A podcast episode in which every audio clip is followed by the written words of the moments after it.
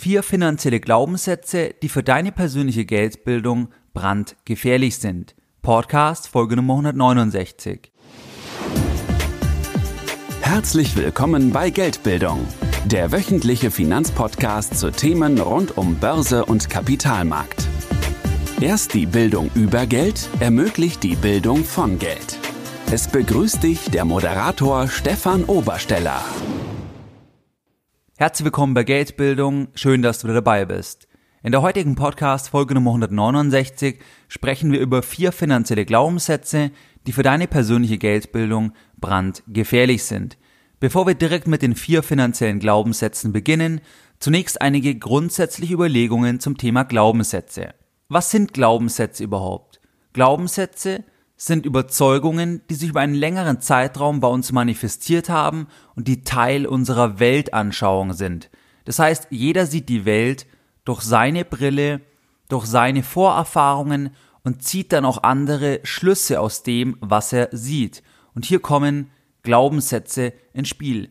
Man könnte sagen, dass wenn wir alle eine Brille tragen, dann ist das Glas, durch das wir in die Welt hinaussehen, das hängt auch von den Glaubenssätzen ab. Das heißt, bei dem einen ist das Glas vielleicht blau, der sieht alles blau, beim anderen rot, der sieht alles rot und so weiter. Diese Glaubenssätze, die werden vor allem auch bereits in der Familie geformt. Das heißt, wenn wir ein Kind sind, in der ganz frühen Sozialisierung, was sind die Glaubenssätze, was sind die Überzeugungen der Eltern zum Thema Geld, zum Thema Beruf, ist es eher eine Angestelltenfamilie, eher eine selbstständigen Familie? Was wird vermittelt? Wird zum Beispiel vermittelt, dass es sehr, sehr sinnvoll ist, wenn man für den Staat arbeitet, weil es sehr, sehr sicher ist? Oder wird vermittelt, dass man frei sein sollte, dass man selbstständig tätig sein sollte und so weiter? Das heißt, das heißt, die Glaubenssätze, die Gedanken beginnen sich hier zu formen und festigen sich dann über unser weiteres Umfeld, in unserer Schule, welche Eindrücke machen wir dort, dann natürlich im Studium, dann natürlich auch in der neuen Familie, in der Familie, die wir selbst gewählt haben. Das heißt, über unseren Partner, Partnerin, welche Glaubenssätze bringt die mit ins Spiel? Hier tauschen wir uns sehr viel aus und auch das beeinflusst dann natürlich unsere Glaubenssätze, unsere Weltanschauung und schlussendlich unsere Handlung. Wenn wir zum Beispiel vermittelt bekommen, dass ein Eigenheim in jedem Fall Sinn macht und dass es absoluter Unsinn sei, wenn wir mieten, dann werden wir relativ zeitnah auch danach schauen, wie wir uns ein Haus, eine Wohnung kaufen können, weil wir dann natürlich auf Basis unseres Glaubenssatzes handeln. Glaubenssätze sind aus meiner Sicht dann ein Problem, wenn sie unseren persönlichen Zielen nicht dienlich sind und nachdem sie ja bereits in der Kindheit beginnen, kann es natürlich sein, dass wir im Verlaufe des Erwachsenenwerdens andere Ziele entwickeln, die wir mit unseren alten Glaubenssätzen aber nicht erreichen können. Beispiel. Wenn du primär finanziell frei sein willst, wenig Abhängigkeiten haben willst, dann ist natürlich der Glaubenssatz, ein Eigenheim ist immer eine gute Sache und es lohnt sich immer für ein Eigenheim, sich langfristig zu verschulden, dann führt dieser Glaubenssatz vielleicht zur Entscheidung, zur Handlung, dass du dich langfristig verschuldest und das steht dann im Prinzip im Zielkonflikt zu deiner eigenen Anschauung, dass du frei sein willst, dass du keine Verpflichtungen haben möchtest. Das soweit die Worte vorab zum Thema Glaubenssätze. Schauen wir uns jetzt vier Glaubenssätze an, die aus meiner Sicht deine Geldbildung absolut negativ beeinflussen. Der erste Punkt ist der Neid auf andere.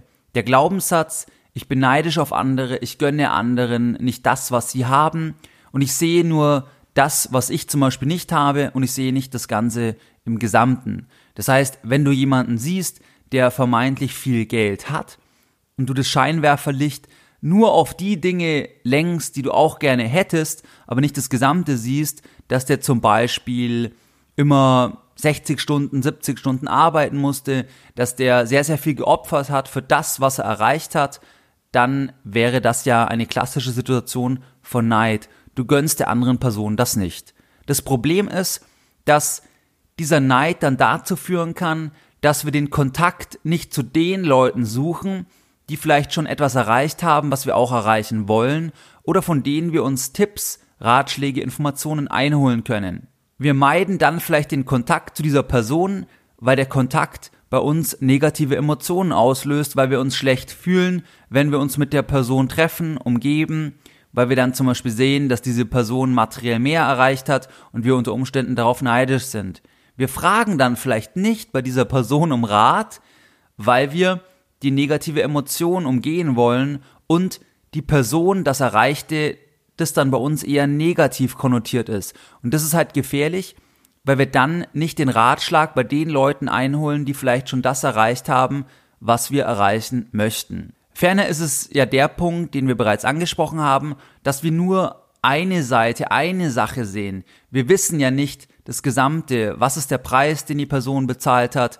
Wie sehen die anderen Lebensbereiche aus? Ist die Person wirklich glücklich? All diese Themen sehen wir ja nicht, wenn wir nur das Scheinwerferlicht, das Augenmerk auf eine Sache, zum Beispiel auf materiellen Wohlstand, lenken und dann deswegen, weil wir neidisch sind, diese Person nicht mehr um Ratschläge fragen, obwohl diese Ratschläge für uns vielleicht einen riesen Vorteil darstellen würden, weil die Person bereits das gemacht hat, was wir erreichen wollen. Erster Punkt, erster Glaubenssatz, Neid auf andere bringt dich kein Stück weiter. Ist nicht immer ganz einfach. Bei mir persönlich ist es so, dass ich immer dann eher auf andere neidisch bin, vielleicht auch in anderen Lebensbereichen, wenn mein eigenes Leben nicht so rund läuft. Das heißt, wenn ich selber aktuell zum Beispiel mit mir und meinem Leben nicht so zufrieden bin, dann bin ich persönlich tendenziell mehr neidisch auf Dinge, weil ich einfach selber in einer gewissen Disbalance bin, einfach selber kein zufriedenes Leben führe. Und immer dann, wenn ich zufrieden bin und ausgeglichen, dann bin ich eigentlich gar nicht neidisch in keinem Lebensbereich und gönne den anderen das, was sie haben. Sei es jetzt zum Beispiel den Partner, die Partnerin, das Auto, das Haus, was auch immer es bei dir im Prinzip ist. Bei mir hängt es stark mit der persönlichen Lebenszufriedenheit zusammen, ob ich neidisch bin in einem Bereich oder nicht. Und ich glaube auch immer, dass wir natürlich manchmal neidisch sind, das ist ganz klar, das liegt auch im Menschen. Wer sagt, dass er nie neidisch ist, das stimmt wahrscheinlich auch nicht wirklich, aber man kann zumindest versuchen, dass man immer das wieder reflektiert und auch sieht, dass es wichtig ist, dass man die Leute dann um Rat fragt, die bereits mehr erreicht haben und Neid an dieser Stelle einen 0,0 weiterbringt. Der zweite Punkt, der zweite finanzielle Glaubenssatz ist im Prinzip, es steht mir nicht zu. Das heißt, es steht mir nicht zu, mehr zu verdienen als meine Eltern, mehr zu verdienen als meine Großeltern, mehr zu verdienen als mein Bruder, als meine Schwester, als mein Partner, als meine Partnerin. Dieses es steht mir nicht zu kann dann auch dazu führen, dass man für das, was einem eigentlich schon zusteht, dass man dafür nicht eintritt. Zum Beispiel bei der Gehaltsvorstellung, bei der Gehaltsverhandlung, weil man selber eine gewisse Deckelung im Kopf hat und sich nicht vorstellen kann, dass man mehr erreichen kann und dass einem mehr auch zusteht. Absolut steht dir mehr zu, natürlich. Du musst es dir zunächst halt vorstellen können und man hat natürlich oft auch eine Deckelung aus dem Elternhaus, aus dem Umfeld resultierend, die Glaubenssätze eben, die dann dazu führen, dass du dich in einem gewissen Rahmen bewegst und gar nicht auf die Idee kommst, dass du auch noch mehr haben könntest, wenn du das möchtest, weil du in dieser Deckelung lebst. Beim Thema Es steht mir nicht zu, kannst du dir auch denken, dass wenn du eine integre Persönlichkeit bist, steht es dir ganz besonders zu, weil du natürlich dann auch mit noch mehr Geld noch mehr Arbeitsplätze schaffen kannst, du kannst noch mehr Leuten helfen, du kannst deinen Kindern eine noch bessere Ausbildung bezahlen, du kannst noch großzügiger zu deinen Lieben sein, du kannst noch mehr in deine Weiterbildung investieren. Das heißt, Geld ist ja einfach bei uns ein Tauschmittel oder das Tauschmittel, was wir verwenden, um mit fremden Waren und Dienstleistungen zu tauschen. Das machen wir halt mit Geld. Und wenn wir natürlich mehr Geld haben, können wir auch mehr bewegen und anderen mehr helfen. Das heißt, es steht mir nicht zu, ist ein Glaubenssatz, der dich stark deckeln und limitieren kann und der natürlich auch stark übers Elternhaus geprägt ist. Der dritte Glaubenssatz ist der Glaubenssatz für mich, dass Geld nicht wichtig ist. Geld ist nicht das Wichtigste, lieber arm oder ärmer und glücklich als reich und unglücklich. Vielleicht kennst du diese Sprüche. Geld ist natürlich nicht alles, aber Geld schadet auch nicht, wenn es bei einer integren Person ist. Das heißt, wenn du eine integre Person bist, dann kannst du einfach mit viel Geld, wie im vorherigen Punkt angedeutet, mehr erreichen und dann schadet mehr Geld im Prinzip nicht. Oder hast du schon mal eine Person gesehen, der mehr Geld geschadet hat?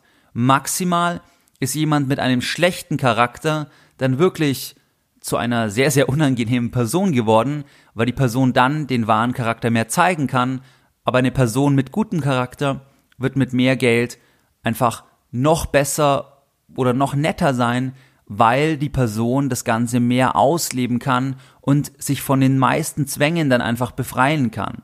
Geld sollte dir also sehr wichtig sein, weil du mit Geld mehr Möglichkeiten hast und dementsprechend auch mehr Möglichkeiten nicht nur für dich, sondern für andere, wie zum Beispiel für deine Kinder, für deinen Partner, Partnerin, für deine Eltern schaffen kannst. Was ist der vierte Punkt? Der vierte Punkt ist der Lethargie-Glaubenssatz, der Glaubenssatz, ich kann nichts machen, es lohnt sich nicht, es bringt nichts, ich habe kein Geld, ich kann nicht starten. Das ist der Glaubenssatz, dass man einfach immer abwartet und gar nicht beginnt, weil man sagt, ach, das bringt eh alles nichts. Vielleicht, wenn man zum Beispiel auch viel Medien konsumiert und dann denkt, der Euro bricht zusammen, die ganze Welt bricht zusammen, dementsprechend brauche ich gar nicht zu starten, um irgendwas zu machen und verharrt in einer gewissen Lethargie. Und an dieser Stelle möchte ich gern auf die Podcast-Folge über den News-Konsum basierend auf den Argumenten von Rolf Dobelli verweisen, wo es darum geht, dass Medienkonsum negativ für dich sein kann.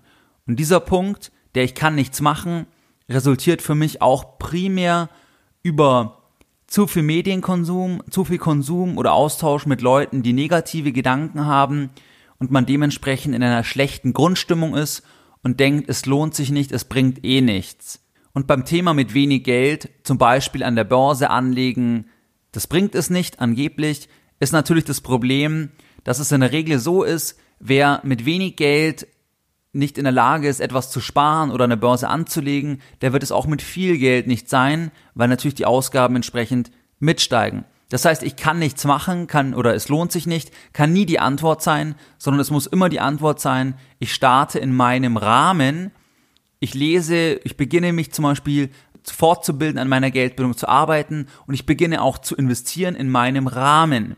Diesen Rahmen kann ich ja dann mit steigenden Möglichkeiten anpassen, aber ich beginne in jedem Fall und ich kann immer etwas machen, egal wie meine Ausgangslage ist.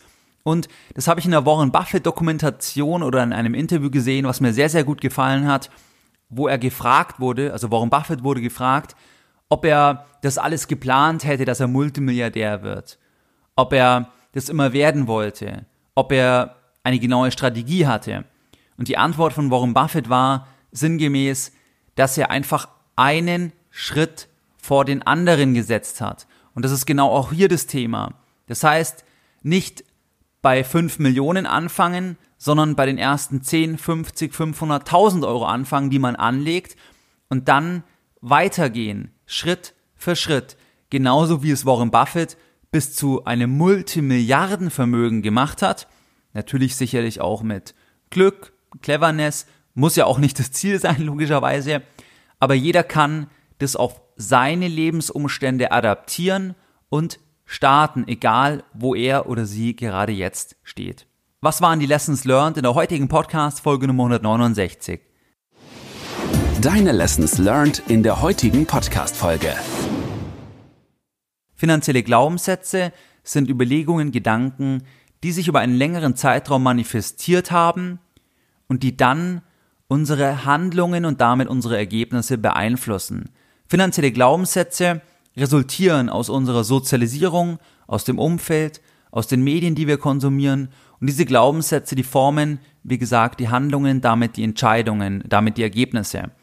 Wenn wir unsere Glaubenssätze nicht abgestimmt haben zu unseren Ergebnissen, zu unseren Zielen, dann kann es sein, dass wir aufgrund unserer Glaubenssätze eine Entscheidung treffen, die uns nicht zu unserem Ziel näher bringt, zum Beispiel finanziell unabhängiger zu werden. Wir sprachen in dieser Folge über vier Glaubenssätze. Erster Glaubenssatz, neidisch sein auf andere, bringt nichts. Zweiter Glaubenssatz, es steht mir nicht zu. Du denkst in einem gewissen Rahmen, der dir aufgrund des Elternhauses vorgegeben ist. Sprenge den Rahmen. Dritter Punkt, Geld ist nicht wichtig. Geld ist natürlich nicht alles, aber sehr wichtig, weil du mit mehr Geld mehr Möglichkeiten hast und auch anderen Menschen einen Gefallen tun kannst. Vierter Punkt, ich kann nichts machen, ich bin lethargisch, es lohnt sich bei mir nicht oder ich glaube, die Welt geht unter. Setze einen Schritt vor den anderen, denke an Warren Buffett, er hat nicht an die Milliarden gedacht, er hat nicht gedacht, dass er so berühmt wird, sondern er hat einfach einen Schritt vor den anderen gesetzt und daraus ist zufälligerweise ein Milliardenvermögen entstanden. Wie du es gewohnt bist, möchte ich auch die heutige Podcast-Folge Nummer 169 wieder mit einem Zitat beenden und heute ein Zitat von Mark Twain. Ich bin ein alter Mann und ich habe viel Schreckliches erlebt. Doch das meiste davon ist zum Glück nie eingetreten. Mehr Informationen zu Themen rund um Börse und Kapitalmarkt findest du unter www.geldbildung.de. Und immer daran denken, Bildung hat die beste Rendite.